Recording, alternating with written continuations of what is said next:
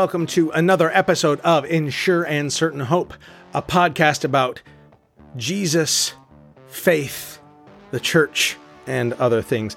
I am your host, the rector of the Church of the Redeemer, Jedediah Fox. I'm very glad you're with us for this episode.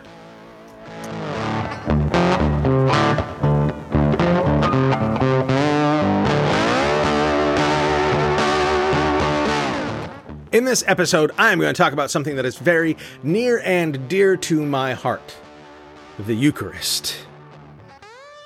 And why it's so essential for us Christians. So I hope that you enjoy this podcast. Let's get started.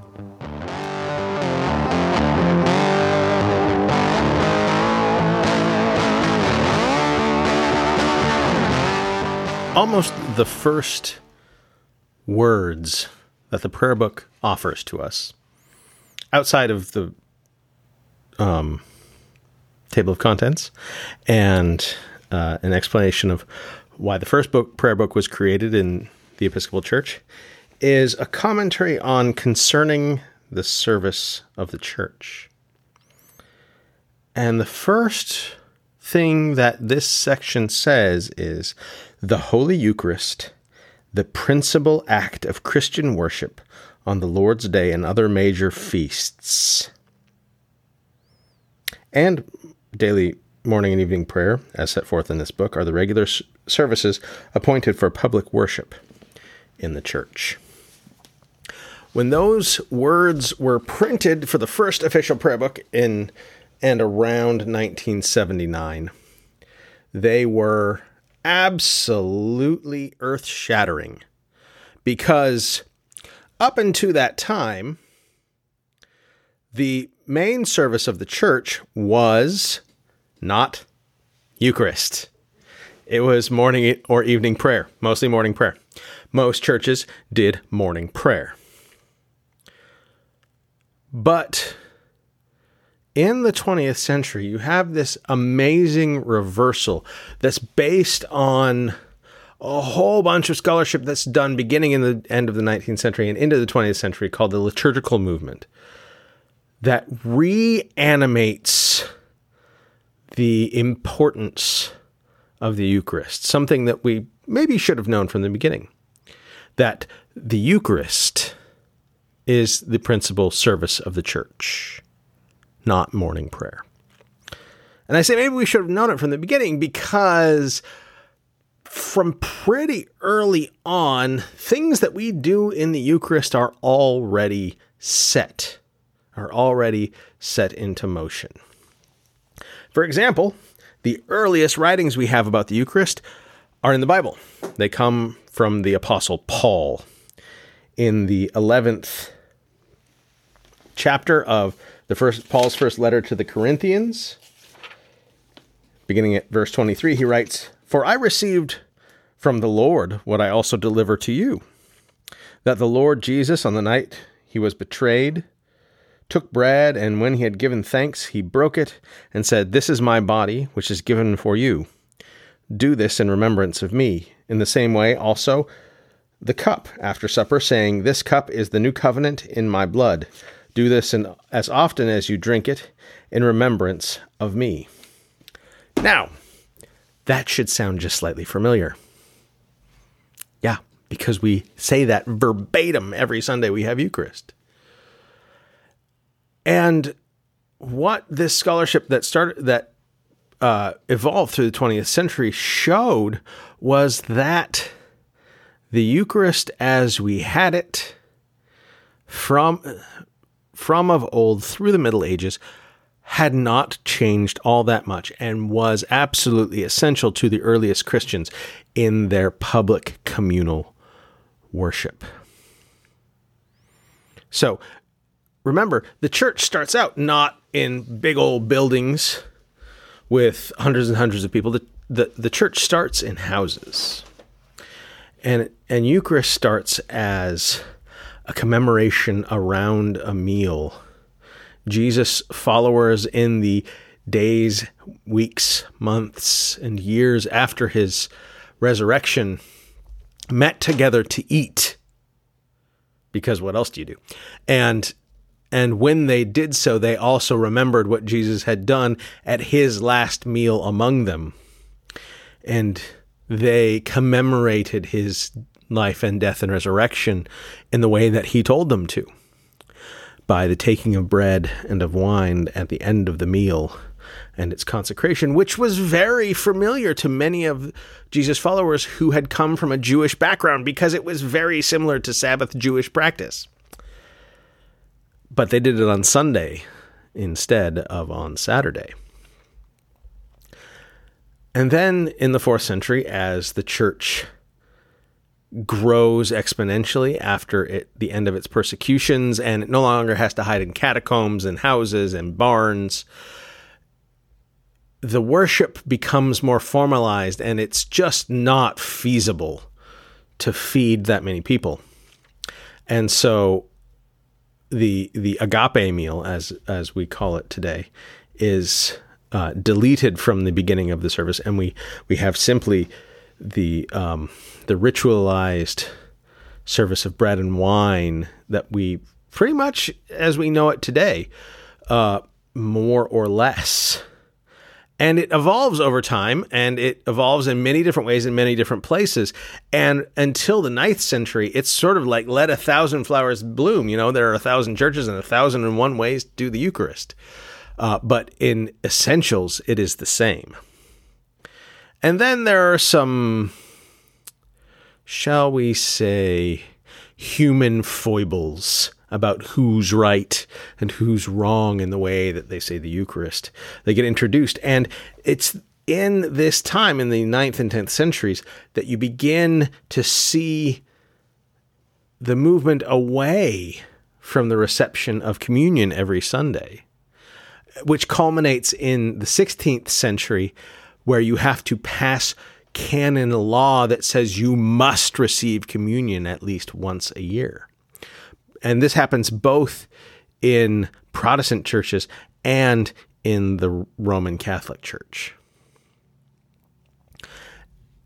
In in the Roman Catholic Church, uh, in the in the face of the Reformation, this idea of the they lean deeply into the Eucharist, and you have the uh, outgrowth of um, societies that are focused on the Eucharist, such as the Sacred Heart societies, and you have this the idea of the adoration of the Blessed Sacrament as the adoration of the actual presence of Jesus in our midst in the Roman Catholic Church, whereas in the Protestant world, they sort of move away and they continue with this idea that you have Eucharist a few times a year.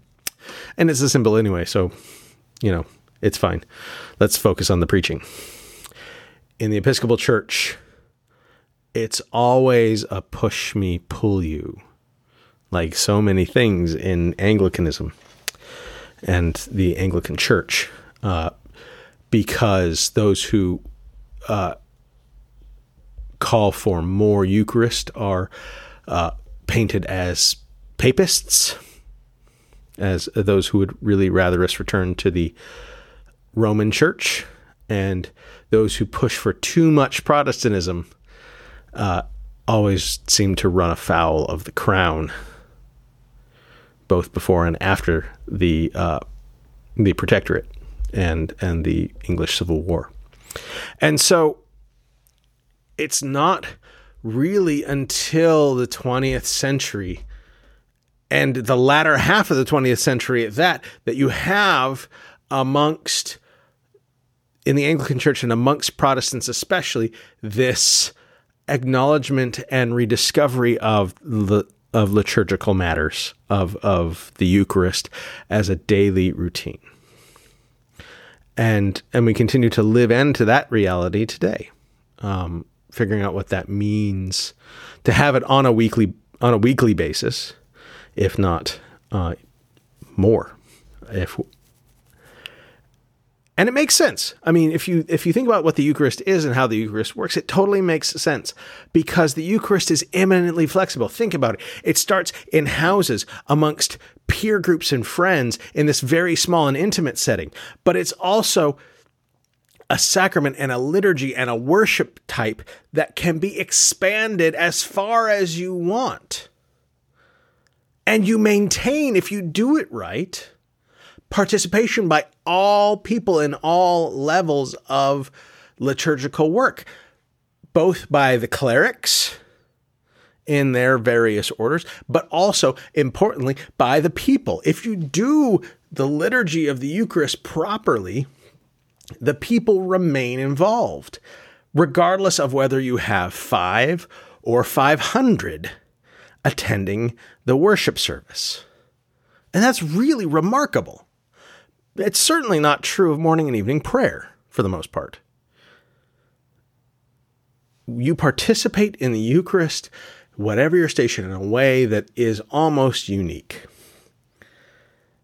And whether you and and it can be done anywhere as well as for as any number of people. Uh, I have celebrated Eucharist in glorious cathedrals, in uh, frankly barns, uh, barns converted into uh, into churches, seemingly, and in the hallway of a hotel. And all of them were equally moving in different ways. And so the Eucharist is this essential piece of who we are. And it requires very little, really, from us. It requires uh, a person ordained to do it.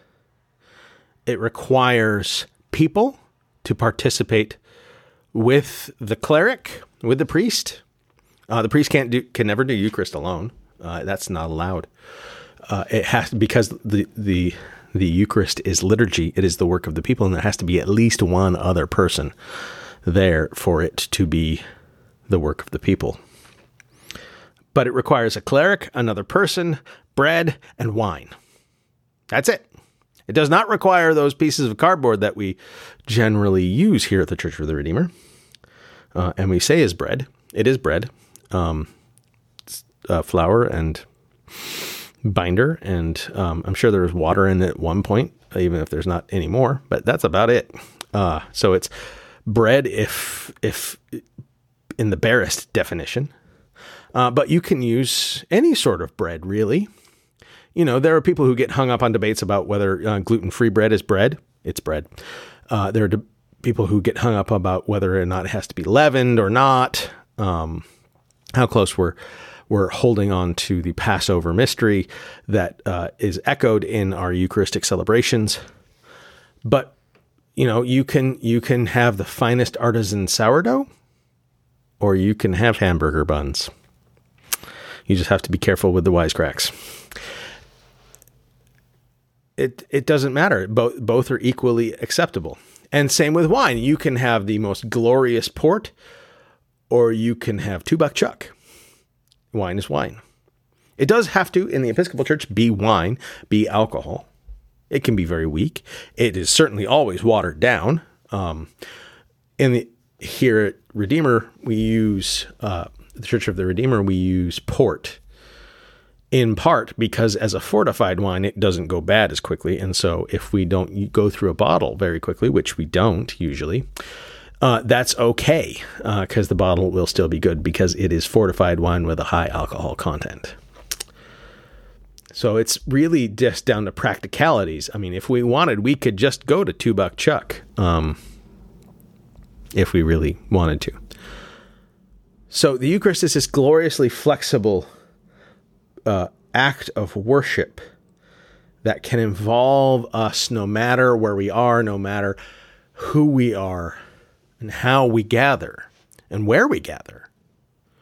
All that is required is that we are prepared and we gather.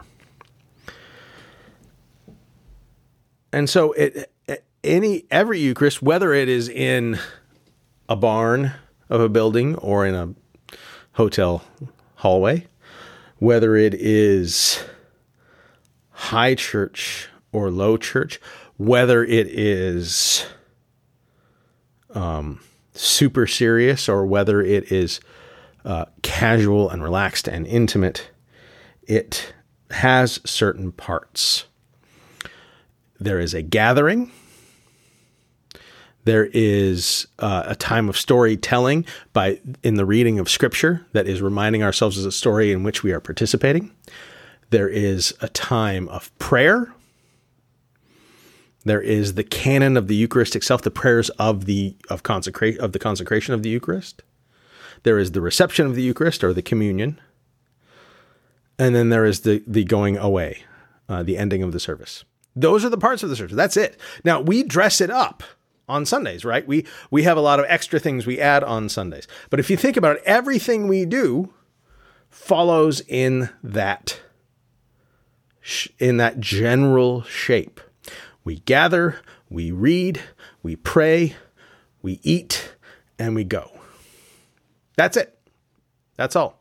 Everything we add, you know, whether it's the the Nicene Creed or the various collects, or adding three um, three readings rather than just the one, or singing, or confessing, all of that is is is an embellishment of it, and and in our in our rules for how we pray on Sundays, we say that you have to do some of those things, like like the saying of the Nicene Creed.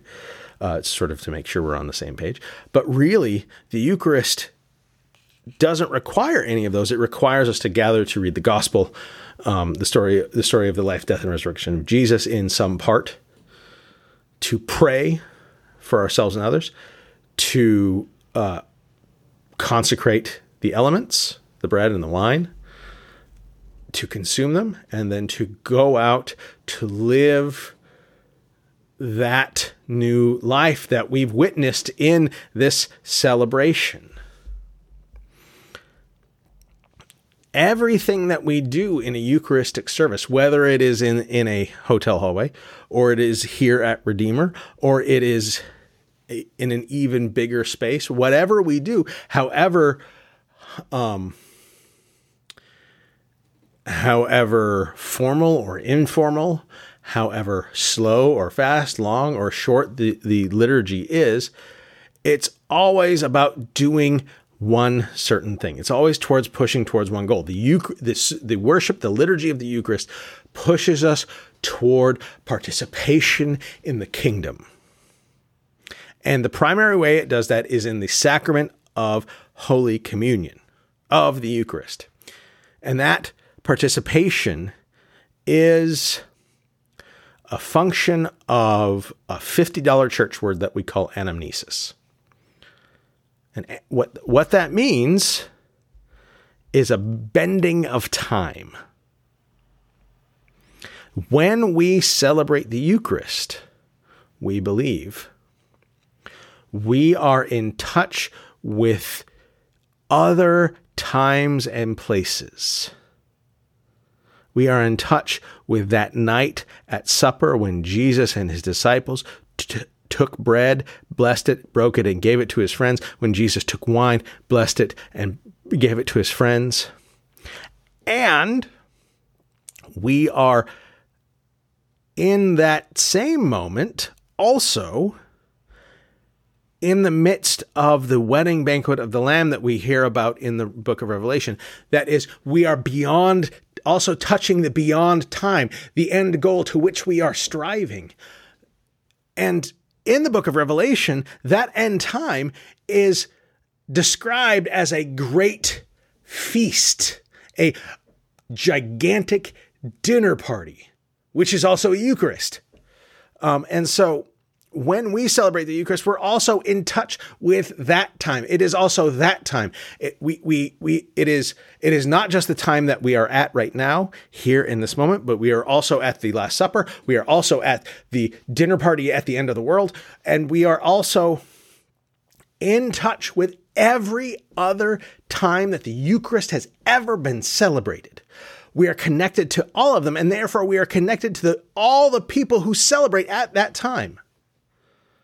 That's the reason that Eucharist is so essential on Sundays. Because Sunday is the is the day of the resurrection. It is a mini Easter every week. And if that is not a cause for celebration, I don't know what is. And so in the commemoration, in the sacrament of the Eucharist on that altar on Sunday morning, we are celebrating not only with each other, whether we're in person or we're virtual, but with Jesus and the disciples in the Last Supper, and with Jesus and the disciples and everybody else at the dinner party in the king in God's kingdom beyond time, and with everyone else who has ever celebrated the communion. We are in touch with all of them at the same moment in this bending of time that we call anamnesis. And that bending of time animates everything that we do because it reminds it should remind us it should put us in touch at the deepest core of our being with the reality that God's kingdom from that supper in an upper room in Jerusalem in the first century on a Thursday night all the way through, through every time that Eucharist was celebrated after that, all the way through, through the time that we're in now, all the way through to the end of time, to God's fulfilled kingdom beyond time where there is neither sorrow nor death, but life everlasting. We are in this line and continuum. We are in this story. We are in this web of relationship that we call the body of Christ. And that should change the way we do everything. And after all, that is the point of liturgy to change everything. That is the point of worship, to change everything. And that is why the Eucharist is the principal feast of the church on the Lord's Day, that is Sunday, and all other major commemorations and feasts. Because we need it to be so. We need it to be that reminder of what is possible of what is happening, of what is breaking into the world in the midst of a world that we see every day that doesn't want to admit that something else is possible, that something better should be. And that is why the Eucharist is essential, so that we remember that something else not only is possible, but is coming into being. And we are called to participate in it at all times and in all places.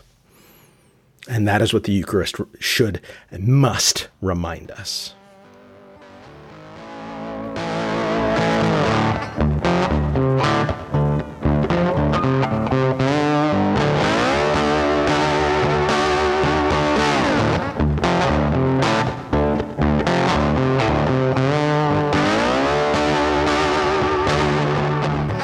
To thank you for joining us for this episode of the podcast In Sure and Certain Hope. I hope that you've enjoyed it. If you have not heard all of our podcasts, you can go back and listen to the other ones that you've missed. And please look for more coming out very, very soon about other parts of our liturgy, particularly the next episode, which will be on the daily office of morning and evening prayer. And until we're together again, may God's blessing be with you, Christ's peace be with you the Spirit's outpouring be with you. Amen.